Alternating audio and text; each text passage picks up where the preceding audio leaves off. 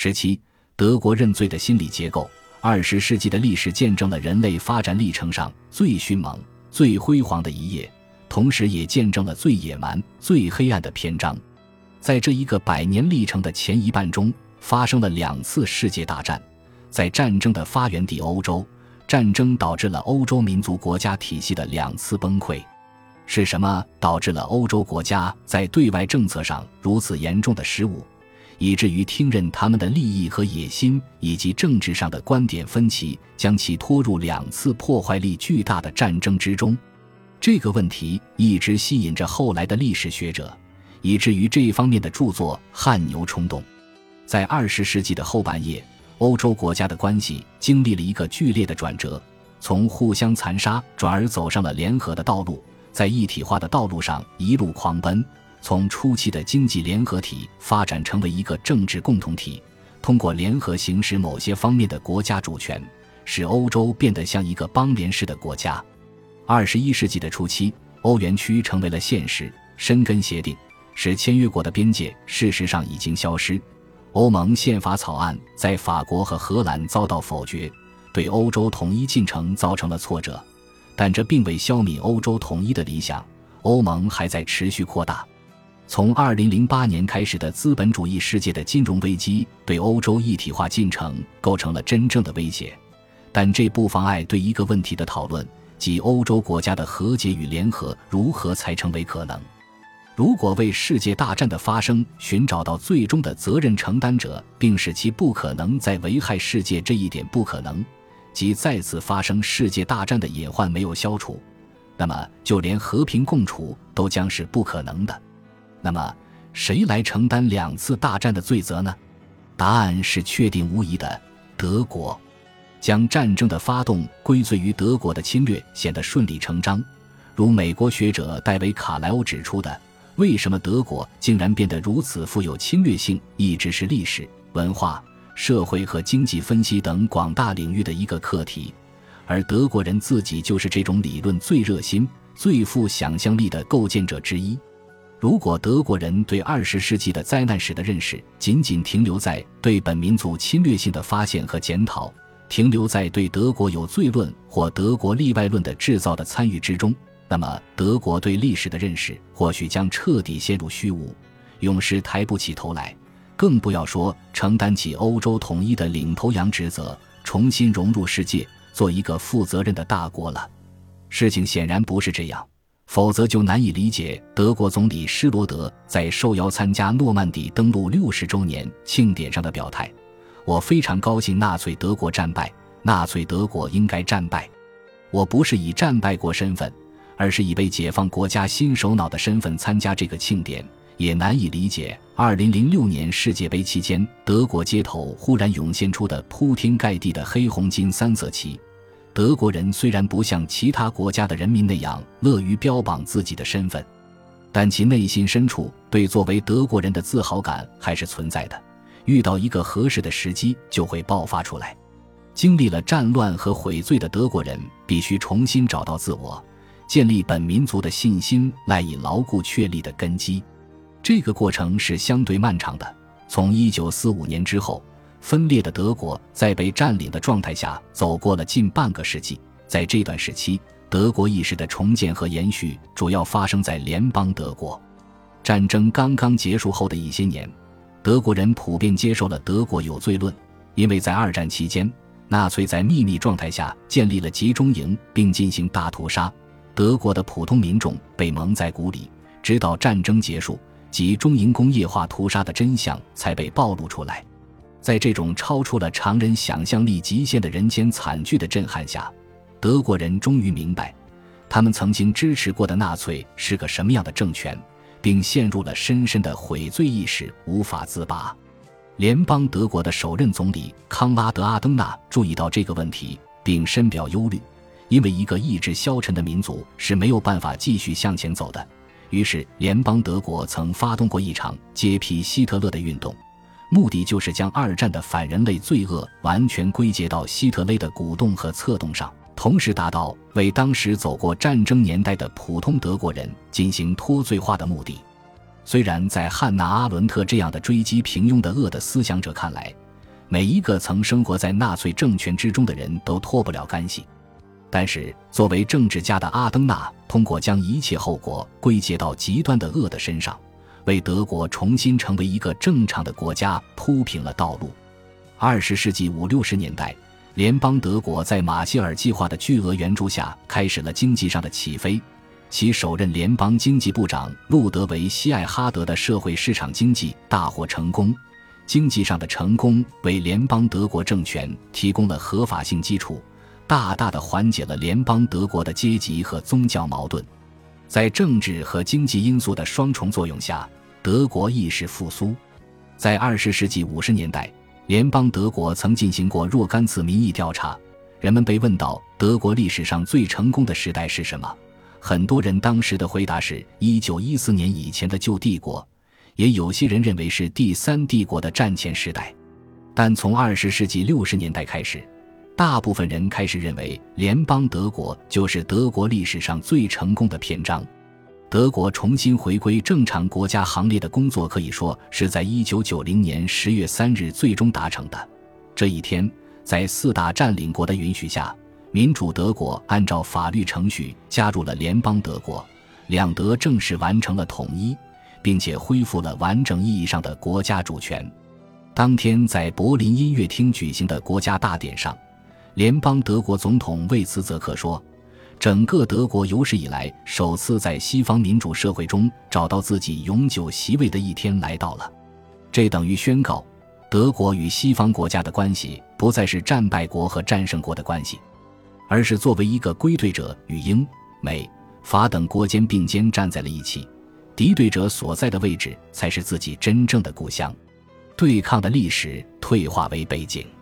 为茨，泽克的表态是一个政治性的宣告，形式的意义大于实质的意义。德国能否真正脱胎换骨，从与西方国家持续对抗到加入西方国家的行列，有赖于德国人民心理基础的深层次转变，即如何认识德国与西方国家的关系问题。其中起关键作用的是知识分子。在一战和二战之后。德国分别面临了这同一个问题。第一次，德国选择了在老路上继续前行。有教养的中产阶级和大部分知识分子将魏玛共和国的民主制度视为外来的、被战胜国强加的政治体制，并以促成纳粹主义登台作为这种抵制心理的最终表达。第二次情况完全不同了。德国不但在政治体制上接受了战胜国的改造。在思想上和观念上也毫无保留地接受战胜国的那一套，知识分子比政治人物更积极地与德国过去的思想传统决裂。至少有两个原因促成了这个显著差别的出现：一，纳粹对犹太人和其他不值得生存的人群进行的大规模工业化的屠杀，挑战着人类想象力的极限，给德国人的心理震撼极大，以至于无法再回避。一战可以视为帝国主义之间争夺霸权和利益的战争。作为战败国的德国，没有必要认为自己在道德上低下，所以当时大多数的德国人不但不认罪，而且不甘于认输。于是，宣扬生存空间论的希特勒可以在上台初期被视为给德意志民族带来希望的那个人。而二战就完全不同了。大屠杀的残酷让德国人没有任何选择余地地全盘接受了战争罪行，并在此基础上顺带对一战的战争罪责也承认了。二，相比一战结束后协约国对德国进行的领土割占、军事限制、海外殖民地剥夺等严苛举措，二战后西方国家对德国就好得多了，不但没有对德国进行再次盘剥。而且通过马歇尔计划对联邦德国进行了大规模的经济援助，帮助联邦德国迅速恢复在废墟上崛起，这让德国人将其视为伙伴而非敌人。即便有此背景，德国对西方国家的政治体制和价值观的认同也不可能是完全被动的。这种心理转变的基础只能从德国自身的历史中去寻找，而不是外部。没有任何一个成熟的民族能够承受完全接受一个外来的政治文化的重负，哪怕这个外来的文化来自朋友。这是德意志民族放下历史的包袱继续前进的基础。在众多为今日德国的政治体制和政治文化寻找历史合法性的努力中，洪堡大学当代史教授海因里希·奥古斯特·温克勒做出了他的贡献。在两卷本著作《走向西方的漫漫长路》中，温克勒致力于证明一个逻辑：德国不但一直是西方文化的一部分，而且还是西方价值观的主要奠基者。德国具有热爱自由民主的传统。这种传统是德国传统固有的乃至非常重要的一部分，只是在历史的进程中，德国由于一系列的偶然背离了西方，并最终发展为与西方价值观念进行对抗。但这并非不可避免，纳粹不是德国历史发展的必然，只是一个悲剧性的错误。如果这个逻辑成立。那么，德国对战争罪行的忏悔，在政治体制和政治文化上对西方无条件的开放，就不再是个被动的过程，而是主动向真我的回归；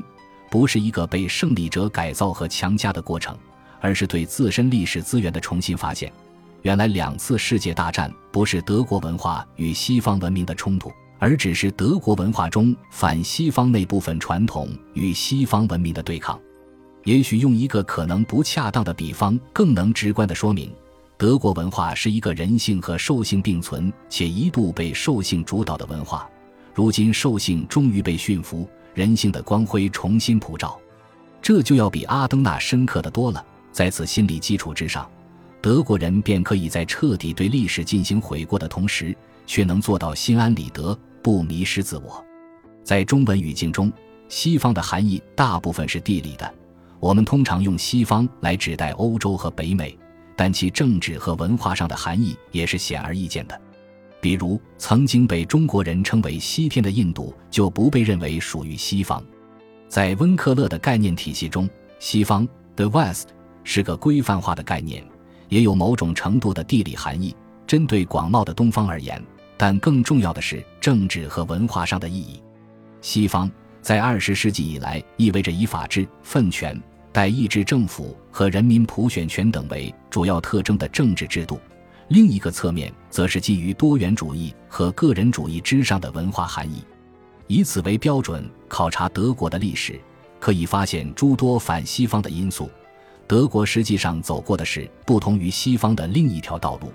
第一次世界大战期间，德国作家托马斯曼发表了一个不问政治者的看法。将德国文明与西方文明对立起来，可以说为几个世纪以来的德国与西方的歧路做了一个宣示和总结。温克勒从源头上追寻德国为西方的形成所做的贡献，更广泛的西方概念可以从中世纪神权和世俗权力的分离找到起源。在十一世纪，德意志国王和罗马教廷发生了严重的争夺权力的冲突。这一拉锯式的斗争持续了一百多年，却最终没有分出输赢。一一百二十二年，皇权和教权进行了和解，达成了沃尔姆斯宗教协定，其核心宗旨是主教们由教皇授予教职，而领地和特权仍由皇帝授予。经过百年的争斗，教皇并未实现教权高于皇权的目标，皇权也没有恢复对教皇的控制。双方力量相当，形成了某种军事，于是达成了这一历史性的妥协。在与教皇进行斗争的时候，德意志王国耗费了过多的国力，致使其对德意志诸侯的控制力减弱，皇权与诸侯权力的关系也发生了变化，权力分立也出现在皇权和诸侯权之间。这一前现代的权力分离为后来的政治哲学家们。如孟德斯鸠和洛克的世俗权利、立法权和司法权的分离提供了历史背景。从这个意义上讲，德国的历史进程奠定了西方文明的根基。但这个不仅在文化上属于西方，而且缔造了西方的国家，后来却没有采纳启蒙运动的政治成果，反而在反西方的道路上一骑绝尘。温克勒将其归结为就是精英的阻挠。由于路德的宗教改革，各教派之间发生了激烈的争斗。在普鲁士建国之初，来自霍亨索伦家族的统治者皈依了路德宗新教，于是邻国由于信奉新教而遭到驱逐的教徒纷纷移居普鲁士，使普鲁士成为一个移民国家。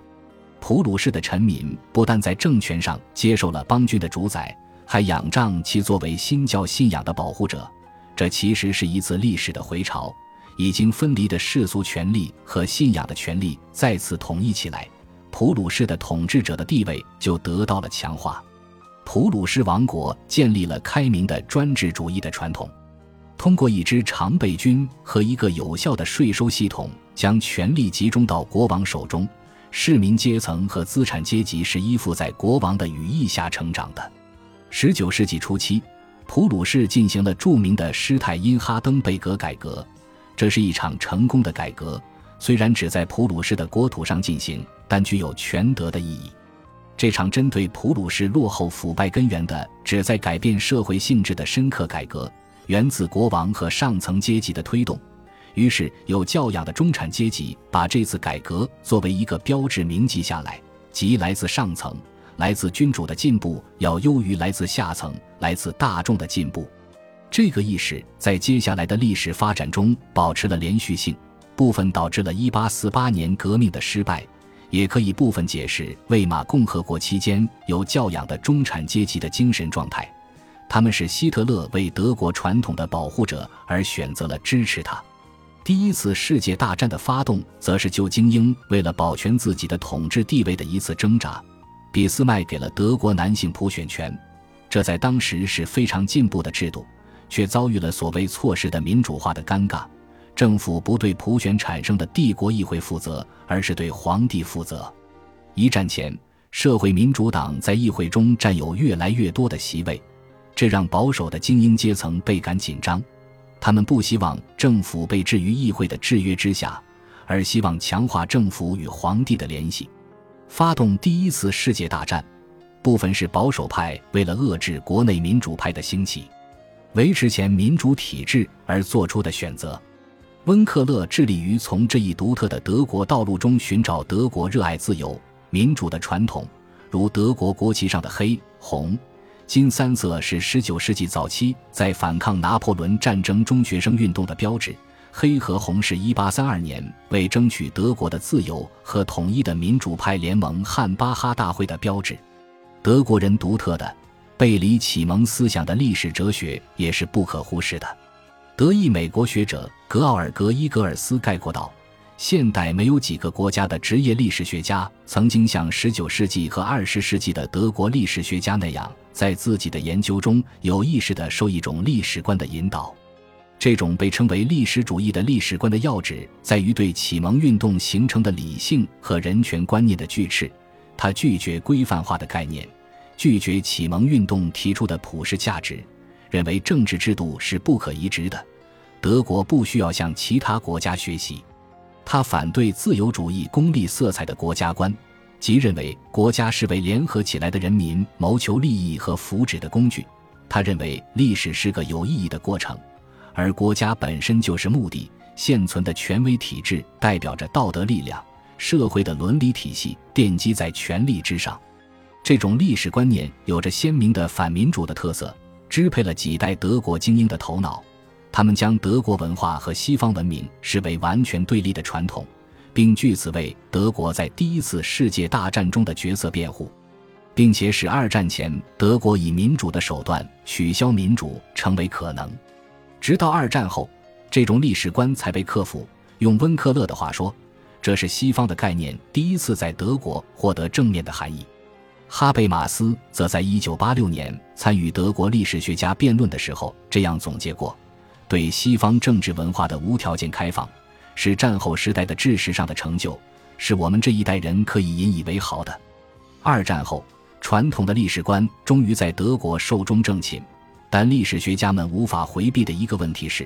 必须为纳粹政权如何成为可能提供合理的解释。一些保守的历史学家认为，纳粹集权和大屠杀并非德国特有的现象。与斯大林主义和意大利法西斯主义一样，同属现代大众社会的现象。这与民主德国的共产主义历史学家将纳粹视为垄断资本主义的产物，是一种国际现象有相近之处。